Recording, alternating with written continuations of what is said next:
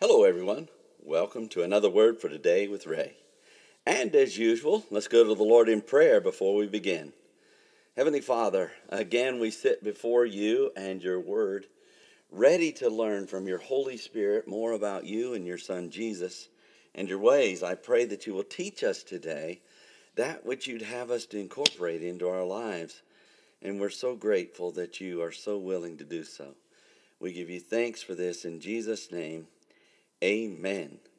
The title to today's lesson is Dead to the Law, Live unto God. And it's taken from Galatians chapter two and verse nineteen. Paul the Apostle has been giving doctrine and instruction concerning the grace of God by referring to the way people do not keep the law. If we could keep the entire law of God, we would be perfect. However, no one keeps it. Therein lies a problem, because without the keeping of the law, no one will see God. Fortunately, Jesus Christ came to the earth to live as a man, and he kept the entire law. But what happens when a person doesn't keep the law? What happens to the person who tries to keep it and fails? Paul gives us some insight into these questions today as we read in Galatians chapter two and verse nineteen. For I through the law am dead to the law, that I might live unto God. Basically, the law condemns us to death. For I through the law am dead to the law. The fact that there is a law divides people into two groups, law keepers and law breakers. Those who keep the law live, and those who break the law die. This is where the problem lies. No one keeps the law. So the law, in effect, only brings on death. But one may argue, I keep most of the law. The Apostle James wrote in chapter two and verse ten of his book, For whosoever shall keep the whole law and yet offend in one point, he is guilty of all. In other words, if we violate the law of God in only one point, we have broken all of it. It's kind of like an egg. No matter where you crack the shell, the entire egg has been cracked. Some people may be better at keeping one part of the law than another, but there is still that one place where the person breaks the law and the whole law is broken because of it.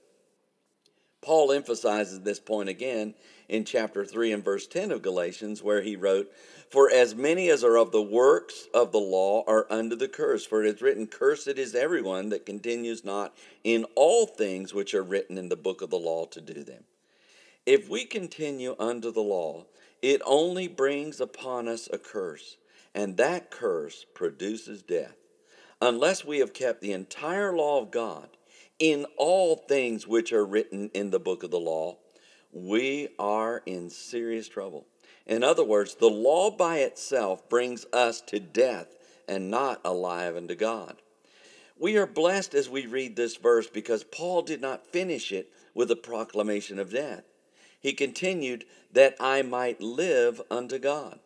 The law's effect upon all who read it is to realize that there is no hope that anyone will ever keep it completely. This exasperation brings a person to recognize their need for God. There must be a source outside themselves to help. And this help is from God himself through Jesus Christ, who kept the law perfectly.